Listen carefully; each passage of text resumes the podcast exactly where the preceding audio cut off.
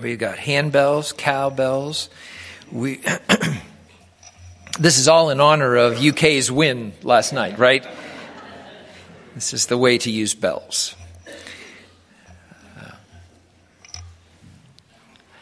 So far in uh, this Calm the Chaos message series, we've talked about some reasons why it's beneficial, spiritually beneficial, uh, even spiritually necessary, you could say, for us to do what we can to calm the chaos in our lives. Um, two weeks ago, we talked about how important it is to choose to receive and to develop within us the mind of Christ. We called it uh, living by God's operating systems, not the one we were born with. It's the one that Jesus came to give, so that when the pressures of our world squeeze us, what comes out of us is not anxiety or worry or fear, but instead love. Because that's what came out of Jesus. Uh, even under pressure, even facing death, when the world squeezed him. Because remember, we said he knew who he was, he knew where he was going, and he knew who was really in charge. Those three things Jesus understood. He was confident about that. For, for that to happen in us requires this internal change that God makes through his spirit. It's a change he's willing to make. He wants to make, but it's one that we have to invite him to make and we have to welcome. Inviting the spirit to give us the mind of Christ, to fill us with love. That is absolutely critical to live calm lives in a chaotic world. So we talked about that two, two Sundays ago. Last Sunday, we talked about the importance of doing what we can to quiet the noise in our lives so we can hear and so we can follow the day to day direction and guidance of the Holy Spirit. And we looked at the Apostle Paul as an example of that. Uh, it still works that way today. Through his Spirit, God does actively speak and lead, just like he led Paul to go here but not there and to say this but not that. And in that sort of specific guidance, God can bring great spiritual and practical benefit and blessing to our lives. But if we want to hear his voice, we said, we have to put ourselves in positions to listen. Those are things that we can do decisions we can make to calm the chaos of life. Uh, and those are also uh, some good reasons to do so. Today, I want to change the gears a little bit and talk not about our efforts, but about Jesus' power and ability to calm the chaos in our lives, as the, the text there that, that Wyndham read describes for us. When we hear this story, of Jesus calming the storm, most of us very likely also think about the account of Jonah from the Old Testament. Uh, it just it just immediately comes to mind, and that was certainly true for Matthew's original readers. Their minds, I can I can nearly promise you, went right to Jonah. They knew well the account of this man whom God told to go to the city of Nineveh capital of Assyria, home to these sinful, brutal people, and to declare to them the message that they stand under God's condemnation. Um, but Jonah, as you probably know, not wanting to do that, decided to board a boat and travel in exactly the opposite direction of Nineveh. Uh, and yet, in his travel, God used this great storm at sea to turn him around and, in the end, to do as God asked him to do.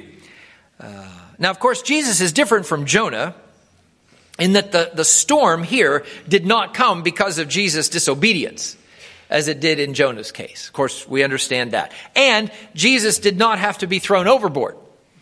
Or, or even, he didn't even have to call on any outside authority in order to calm the storm. So the, the unavoidable message here is that Jesus is considerably greater than Jonah. Okay? But just the same, there are many ways that these accounts And, and even their main characters, Jesus and Jonah, are, are very much alike. Uh, of course, both Jesus and Jonah were sleeping and presumably unaware of the storm that was going on. And so both of them needed to be awakened so that they could act. The storm in both accounts must have been really severe, since these experienced sailors in Jonah's case and these experienced fishermen in Jesus' case were both, were, uh, we, we find out, they were both terrified of what was going on. The word describing the storm here in Matthew is used in other places to speak of earthquakes. So it was a big deal, the storms were.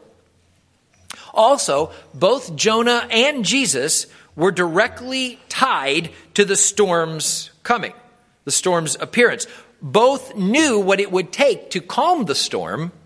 Both put on a display of power, God's power, for the other people there to see. And both of these accounts send the same message that God cares about redeeming all nations of people, not just the people of Israel. So the accounts are similar in all of those ways. But there is one greater similarity. The great similarity, the great message of both of those accounts is that the key to the calming of chaos, and even the greatest chaos, which to a Jew would have been without doubt a raging sea, Jews didn't like the sea. They were land people, not sea people. The key to calming even the most threatening chaos of life is faith in God. It's just that simple. Faith in God. Neither those sailors who were on board the ship with Jonah, nor the disciples who were on board the boat with Jesus had enough faith in God to believe he could calm the chaos. But very interestingly, both Jonah and Jesus did have the faith. Both Jonah and Jesus had complete confidence in God to the point that they were both able to sleep, to rest peacefully, even in the midst of these great storms. Now you say, oh, well, that might be true for Jesus, but I don't know about that being true for Jonah. Oh, but it is true for Jonah. And here's why. Do you remember why Jonah did not want to go to Nineveh? It wasn't because he was afraid of the Ninevites. He wasn't afraid that they would reject him or beat him or even kill him. He wasn't afraid of that. It wasn't because he didn't believe God would be with him or protect him. He knew that God would be with him and he knew that God would protect him. Jonah rejected God's messi- uh, mission for him, not because he thought it might fail. Jonah ran from God's mission because he knew it would succeed. Jonah knew that if God was sending him to do this, those people at Nineveh would indeed hear what he was saying and that they would repent. And as compassionate and loving as God is, God would forgive them. And Jonah didn't want the Ninevites to be forgiven. Jonah didn't think they deserved to be forgiven because of the people they were and all of the evil stuff that they had done. You know, this is very much like God asking some Jew in Israel today, knowing that they would repent and knowing God would forgive them. It's just like God asking some Jew today to go to the leader of Hamas or Hezbollah and say, you know, God is disappointed with you. For someone who suffered directly their hatred and abuse and destruction, Jonah wasn't ready to forgive. Jonah didn't want to go to Nineveh, but not because he thought God would fail. Jonah didn't want to go because he knew God would succeed. And that, friends, is faith. That is faith. There is a lack of love in Jonah, yeah, but there's no lack of faith. Jonah's is a tremendous, confident faith. And because of that, Jonah knew exactly why the storm had come, and he knew exactly what it would take to calm it. He knew that God was in it. He knew that God was in charge of it and that God would do the right thing no matter what. Everything Jonah did was done in complete confidence in God, which is why Jonah could sleep in the boat. And in that way, he was exactly like Jesus. The great difference between Jonah and Jesus, though, is that where Jesus said to God, Yes, Father, I will do whatever you ask, even if I don't like it, even if it's not pleasant, even if I don't agree or understand. Where Jesus said that to God the Father, Jonah, on the other hand, was not willing. He was not willing to agree with God on just this one issue of the Ninevites' redemption. Now, we know, if you know the story of Jonah, you know that after a little time and, and a heroic effort on God's part to change Jonah's mind in a very messy way. I can't even imagine that. But Jonah did go to Nineveh.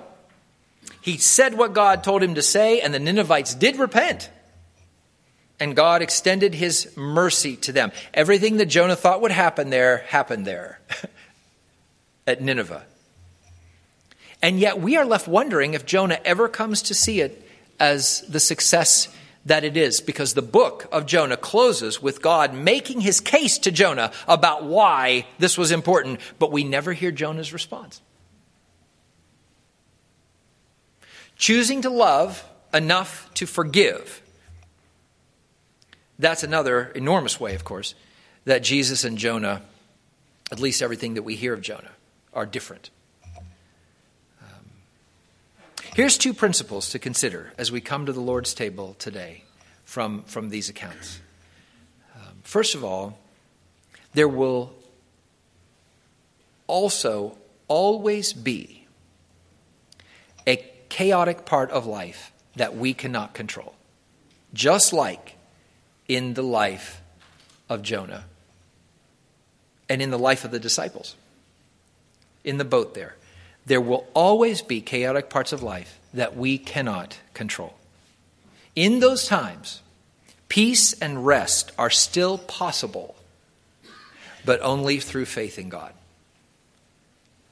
Nothing we can do in our own power, nothing but faith, will allow us to rest in those moments.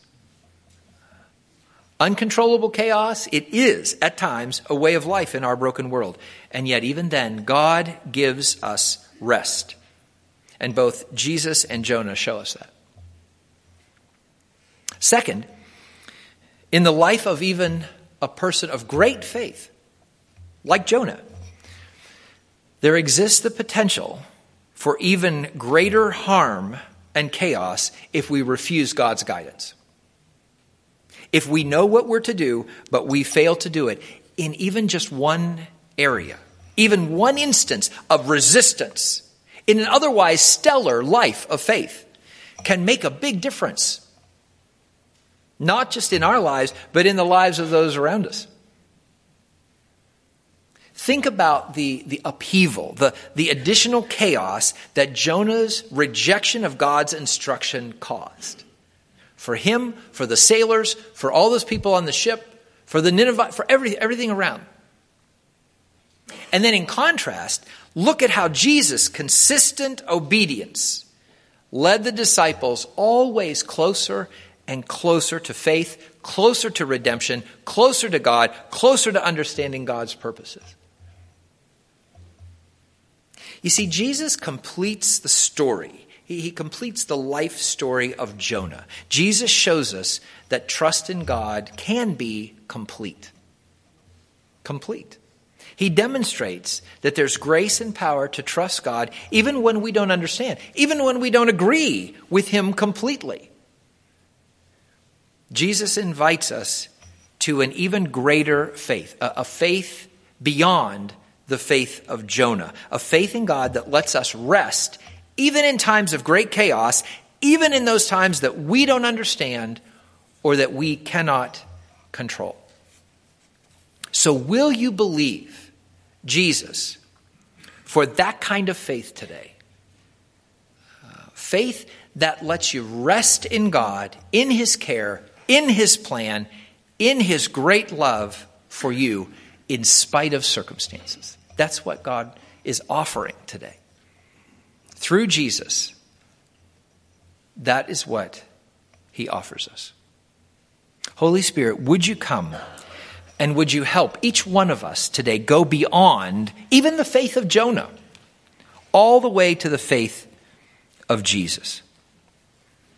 Would you help us trust you for that which we don't understand so that we can not just find rest for ourselves, but so we can be examples and even providers of rest to those around us?